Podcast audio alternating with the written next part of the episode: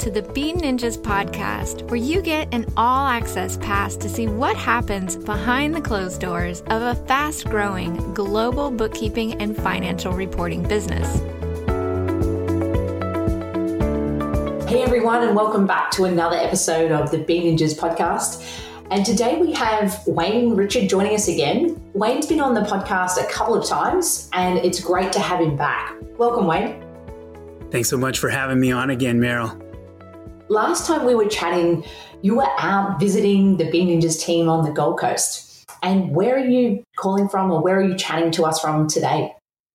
So I'm at home at the moment uh, in our U.S. headquarters, I guess, in Tucson, Arizona. I split time between a co working facility downtown and working at home. So utilizing my home office when I can. Great. And I think a lot of the team in Australia do something similar where we work part, part of the week at the Gold Coast headquarters. And then I know I do a couple of days a week at home and, and others do, depending on the type of work that I'm doing. And we were chatting just before the call and we, we always find it interesting that it's summer here in the Gold Coast. I, I was out surfing yesterday and got a little bit sunburned. And then it, it's cold and winter where you are at the moment. It is unseasonably cold for us in Tucson. So, Tucson is in the desert of Arizona. And typically we have some of the highest temperatures within the country. And this week, it just happens to be in the low 40s, so quite cold for this time of year, especially where we're starting to come into our springtime. But no shoveling snow for you in Arizona. Never. No more shoveling snow. I, I grew up on the East Coast outside of Boston and spent many years of my childhood shoveling snow for not only my parents, but the elderly women that lived next door to us and was often paid in just a Snickers bar. That's a great story. So, Wayne, do you want to share with the audience what we're going to be chatting about today? We're doing a different style of episode can you take take us through what we're doing and why? Yeah, it's pretty exciting. I think what we're what we've been talking about recently is really putting our heads down and offering something more than our core and traditional service offering delivered around bookkeeping services. And an idea that Meryl had approached me with was one where we'd, be, we'd begin sharing weekly updates and working in public. Why we're doing this is amongst our core values is always growing. And by bringing these additional services to market and doing so with sharing opportunities in a podcast form, there are many lessons that we're going to learn along the way and many of opportunities for us to have to grow as entrepreneurs. And I feel as though growth means little if we don't pass it forward and share these lessons with others. We've also had our most amazing experiences and have seen the most growth working in coaching programs that required us to participate in some type of accountability, whether or not there were video updates or regular post coaching programs we've had great experience in have been Peak Persona with Aaron Birkby and the TCS with Russ Perry. As you said, public accountability, or and sometimes it's not necessarily public, but just shared accountability has really helped us in delivering our goals. And part of the Bean Ninjas journey from day one has been sharing transparently the lessons that we're learning along the way and our growth story. And while we don't write income reports anymore, you can still find them back in the early days of our blog where we talked about making our first three and a half thousand dollars in recurring revenue and, getting to our first six figure turnover. It'll be exciting when we share the the update when we hit our seven figure update. We'll have to certainly step out of the norm and create content for that piece of news. Absolutely, and and we're not we're getting we're getting close. I don't think that'll be too far off. So let's start with what you're working on, Wayne. So, what's your project that you will be sharing over this public accountability podcast series that we're recording? Absolutely. So, I'm leading the effort to develop and release really an extension to our core bookkeeping service offering of VCFO or virtual CFO service. So, these services will be aimed toward business owners that want to go beyond managing their businesses by simply looking in the rearview mirror.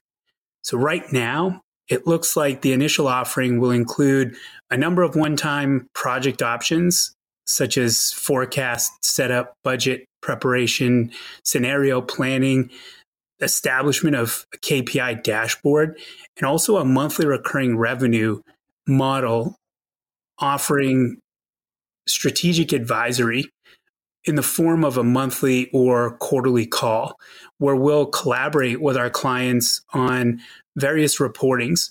So things like income and expense analysis or cash flow planning, cash flow forecasting, comparative analysis, and also the establishment of alerts. So I guess one of the questions also is why are we looking at this? And we're aware that the accounting industry is changing and enhancements in technology have made bookkeeping services highly automated. And this allows for us greater time to either support more bookkeeping clients or deliver additional value added services to our current ones. Our clients have matured and have begun to ask us for these types of services. And simply sharing a set of numbers on a PDF report is no longer enough. They want to understand how their numbers are impacting their business and what they can do to manage them better. And having supported them for years, some of them, we have a lot of those insights available and skill sets within the team. We also have the capabilities within our current team to scale resources when there's a demand for this particular service. And the project that I'm working on, it aligns with the virtual CFO project that you're doing, Wayne, but it's in a slightly different area. And I'm focused on developing a Xero Foundations training program to coach people on how to use Xero and also how to implement good accounting procedures around things like collecting payments from customers, paying bills, and running financial reports. And the reason that I'm developing this product is that it feels like there's a gap in the market between a business owner that's ready for outsourced bookkeeping, but the time period when they start their business. So, from day one, when you start a business and there's money coming in or out of that business bank account, that needs to be recorded so that you can pay taxes, but also see the performance of a business. But, but there's a gap at the moment between when that business owner can afford to outsource bookkeeping and, and that start date. And that's where this course will fit in. I wanted to give a little bit of background about the course and why the public accountability is going to help me. I actually spent a whole lot of time in 2018 working on a much bigger version of a, a Xero online course, and it never got finished. And so with this accountability approach, I've selected a chunk of that course, so made it a much smaller project, and I'm going to make sure that it gets finished and launched in within a couple of months, so a much shorter time frame. So we both talked about the projects that we're working on. Wayne, next, do you want to discuss what you've done so far in terms of your project and also what the timeline might be going forward? Absolutely. So this project has also been in the works for some time. So we've had other team members exploring various software, brainstorming different service offerings, and Meryl and I have discussed what this could look like on various occasions. But we wanted to first ensure that we had extreme confidence in our core service offering, and that was the traditional bookkeeping. After focusing the majority of last year on systemizing and optimizing our bookkeeping processes and team structure, I feel like we're now ready to release and offer something more to our clients. So, what we've done so far, we really kicked off the project in mid January, where we identified a project leader and team members that would form our launch team. We held a launch session to describe the vision and the intent of this program to this launch team. Really, it was an idea that we've had to productize this VCFO service. Um, the services typically and traditionally have been more of a bespoke offering, and we feel as though we can we can craft something that we can productize. In late January, we finalized our project plan and began to create a survey for release to gauge interest and make sure we're on the right track. We also decided on a software platform that will support our vision for this ser- service offering. As recently as last week, we began to create a client interest in target list. These are clients that have expressed an interest to us already for this type of service, or those that we could leverage success stories from in our future marketing collateral when we roll this out. We also developed a pricing table and a menu of services and inclusions. We've received two client commitments to actually deliver this service. So it's almost as if we're still building the plane while it's in the air. So it's quite exciting. And we've also completed about 70% of provided training on the dashboard tool that we're going to roll out. Interested in also what's been done in regards to the course you're developing. Yeah. So I did already have a whole lot of content created for the online course back in 2018. So I had the foundations there for what, what is going to form part of the course that's going to be released over the coming months. So two weeks ago, I sent out a survey to our email list just to, to really understand the pain points of business owners and what they might want to learn about Xero and cash flow and accounting. I also was active in some Facebook groups and again, just were filling out questions and, and, and understanding where business owners felt like they needed to learn more.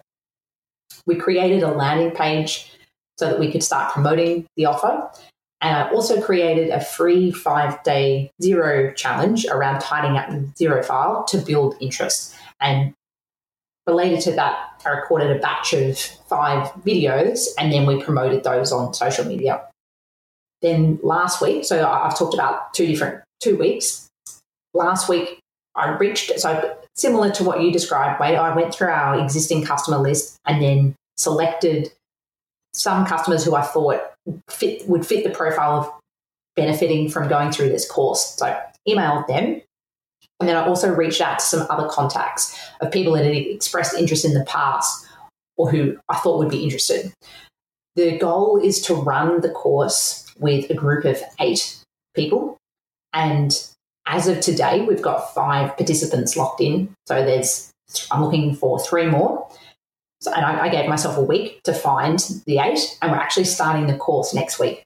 And while I've got a, a, rough idea of what we're going to be covering based on the content that was created in 2018, and then also based on the survey feedback, I've got a lot of work to do over the weekend and on Monday to get week one of the course ready.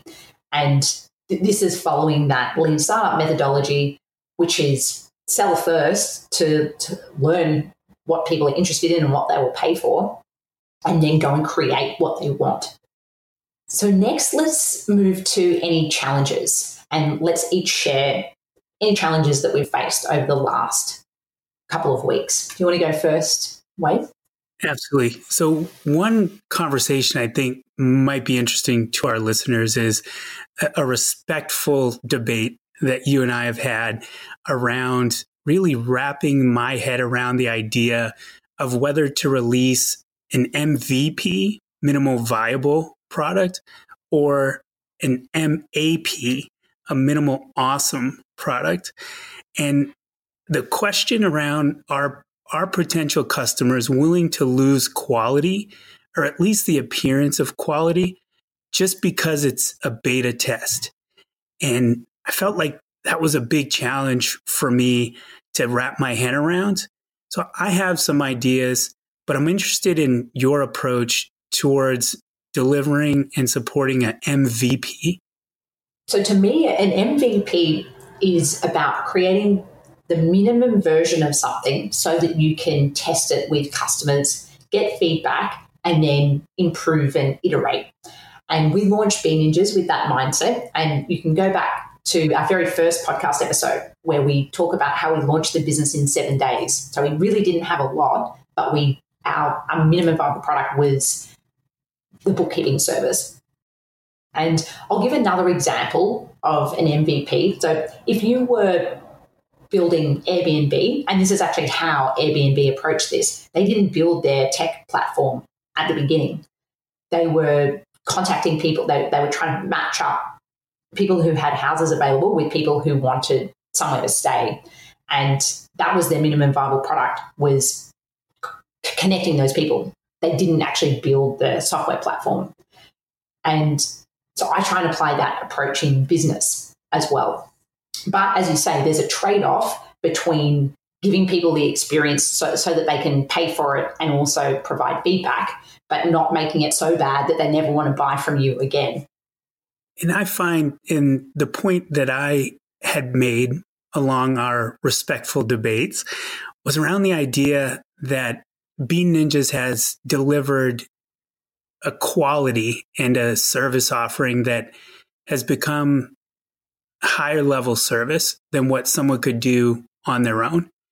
And my thoughts around developing a VCFO offering were more around the tools that we would be utilizing to deliver the service.